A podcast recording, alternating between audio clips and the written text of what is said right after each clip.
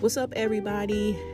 This is the Homegirl Hookup. I am your host, Christy Abram. I'm a communication strategist and foodie living in Seattle. The best, yet widest place ever. So, the Homegirl Hookup was birthed like so many things out of angst. You know, since I moved to Seattle, I've struggled to translate my sister girl to, frankly, everybody. Nobody gets it. And finding my groove and my space where I fit has been frustrating. the Seattle culture is different. I mean, it's very different but it has its cool moments. I mean, it's a beautiful place to live. There's a lot of money circulating here. But when it comes to defining my blackness and living in my truth, I feel unheard and I feel censored. So currently, I, am I'm, I'm living in some place between. You better stop playing with me in silence, which isn't a good place for anyone. But the sad thing is, many melanated professionals, especially transplants, feel the same way. A lot of my sister girls that are from Atlanta and DC and St. Louis, like me, or LA, or even overseas, we're having the same experience.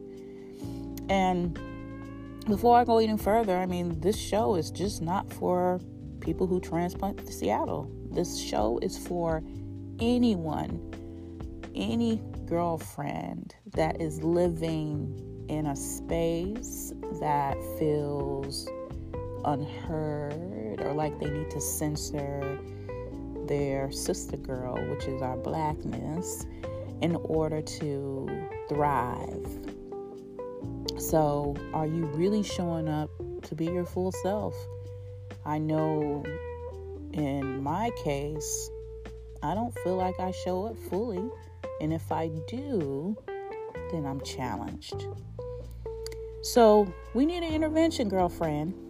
I'm here to hook up your edges and hold your hand so we can stay out of jail.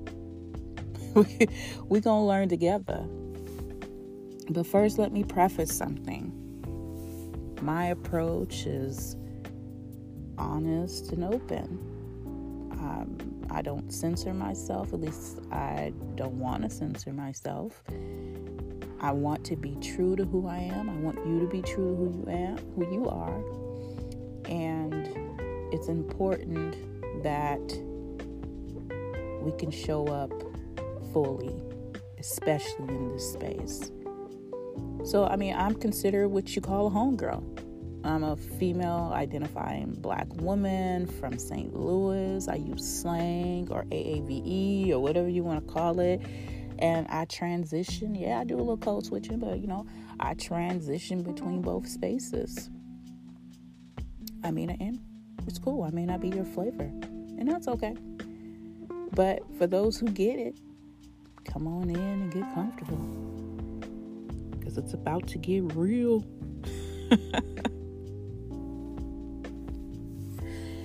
so, today's episode is about reclaiming our right to be dope. Um, many of us are, are struggling to, you know, shine. Or let me not say shine. We're struggling to allow ourselves to glisten, you know, the way that we do. We got the magic, girlfriend. But our shine is often diminished by those who see us as threats. Now, I mean, this could be black, this can be white, green, purple people. Like, the reality is, you know, there's haters in all forms. I mean, if we're just being true. But the biggest problem with this is when you're so used to being, let me just be frank, shit on, you begin to embody that resentment, and it shows up in a lot of places in your life. So, currently, I am, you know, a communications manager at a pretty big and prominent um, organization, and this organization is historically a white women led organization. And one of the things that I've struggled with while being in this space is extinguishing my blackness. What does it mean for me to show up in this space fully without frightening the white people? You know, and let's just let's just be, you know, just for the sake of just being transparent, you know, I'm a black woman and I'm black and black black woman, and I don't mean just like in tone or in shade. I mean like I wear my confidence. I am very um, happy and just proud of my melanated skin. I'm a curvy woman. I'm not a size five. You know, I got hips, I got everything else, and I wear some pretty brightly colored locks. So, I mean, when I say I embody and embrace what blackness and melanated woman, cocoa butter, you know, shea butter means, I do. I embody all of that. And I've found that when I show up in spaces that it is intimidating I find that when I communicate and you know express myself and what I need and what I see and just redirect because this is my work, you know, I'm gaslighted.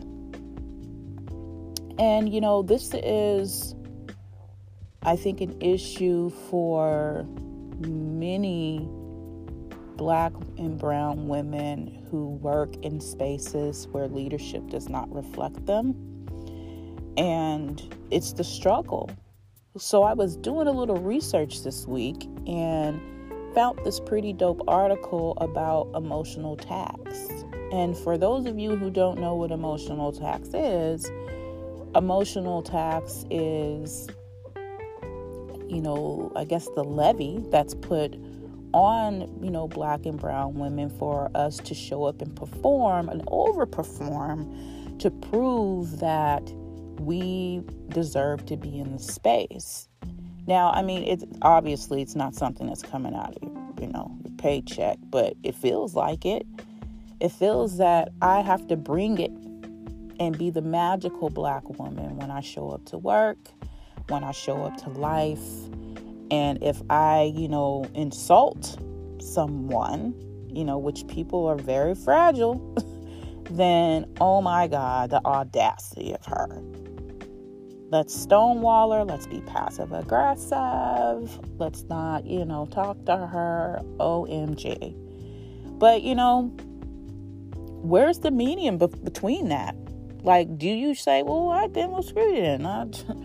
I'm out you know, or do you stay and just be like, all right, cool, I'll just keep my head down, do my, my work, I need this paycheck, and, you know, it's just gonna be what it's gonna be. Like, where's the, like, where's the middle space, or is there even a middle space for us to show up and still be able to take care of our families? You know, we got bills, we got, you know, car notes and we got either rent or we paying mortgages or we got kids we got to put in daycare. We have to do all of those things. Like when do we really show up fully without or how do we show it fully without jeopardizing obviously our livelihood but still be true to ourselves? So feel like this transition between, you know, I guess, I, I, mean, do you call it decolonization? Maybe, maybe you call it that, but this transition between decolonization and my blackness, which has become a trend, and my livelihood, which is another piece of my intersection, and all the other stuff that I got to deal with because, you know, guess what? Black women living in this country, right? So, where's the sweet spot? How do we reclaim our right to be dope? What does that even look like? So I, you know, I was doing a little thinking as I was like writing this podcast and brainstorming and things like that. And I came up with like three, I guess I don't want to call them solutions, but let me just say like these are like my my jewels. my jewels. This is my hookup that I have for you guys. I think the first thing is feeling our way through it. Like what feels good and authentic. I found that when I show up to spaces and I am not completely and authentically me, I feel self confident or I have a lack of self confident um, confidence. Let me get my, you know, let me pronounce it right. you, know, you know, a lack of self confidence. And also, I struggle to live in my skin, if that makes sense. Like, I find myself kind of pivoting between, you know, code switching and hey girl and AAVE and all these other things and or just I feel angry. I feel angry that the homegirl in me is like, girl, you fronting like you fake. You you know, like you ain't like who are what are you doing? The girlfriend in my brain, that's what she's saying to me. You know, oh, they trying to play you. That's what she's saying to me. And you know, like what what part of this is me being reactive and what part of, of this is me paying attention to my intuition. So I would say the first thing is to like listen to your intuition. What does it feel like to you? How is you how is your body feeling? Is your heart racing? Is your stomach bubbling? Do you want to punch Joanne in the face? Like, where are you in the scheme of things? And if you're showing up in spaces, and maybe this isn't even just work, maybe this is with your clients you're dealing with, maybe this is with, you know, your social life. I don't know. But if you're showing up and you're not, you're feeling uneasy, and you, you know, everything in you is like, I want to run up out of here. Like, I want, I got to go. You got to trust that. Are you able to trust that? You know, I feel like black women, we, we take care of everybody. We take care of our children. We take care of our community. We take care of other people's children. We take care of each other. We take care of our mamas and our sisters and shit, our grandchildren. And the last person on the list, guess what? Is usually us. So I feel like taking the step back to trust our intuition is a part of self care. You know, we got to listen to ourselves. Because if we're not listening to ourselves and we're breaking down, then who's going to catch us? Right. So the second thing I thought about was doing ourselves the service of planning. So let's say my escape plan. I, I just decided that, you know, if I don't leave this place I might really punch Joanne in the face and I'm gonna be in jail. Like, who's gonna bail me out? I don't know. shit, do I even got bail money? Who knows? But guess what? Instead of being reactive, there's this process, this process of like going inside of myself, which I do, and, and people call it meditation they call it all different types of things. I don't know. But I go into that space and I sit there with it and I talk to my homegirl and I say, you know, my homegirl is like my inner blackness in me. Let me express it. I talk to her and have a real conversation about what I need. And then I create a plan from there. What do I need? Am I going to stay in a space that I feel that my glow is diminished every day, where I have to show up? I got to code switch. I got to be somebody else other than who I am. And then I still leave that, that job or wherever feeling unfulfilled. Am I going to do this for the rest of my life? Am I just gonna like barely make it?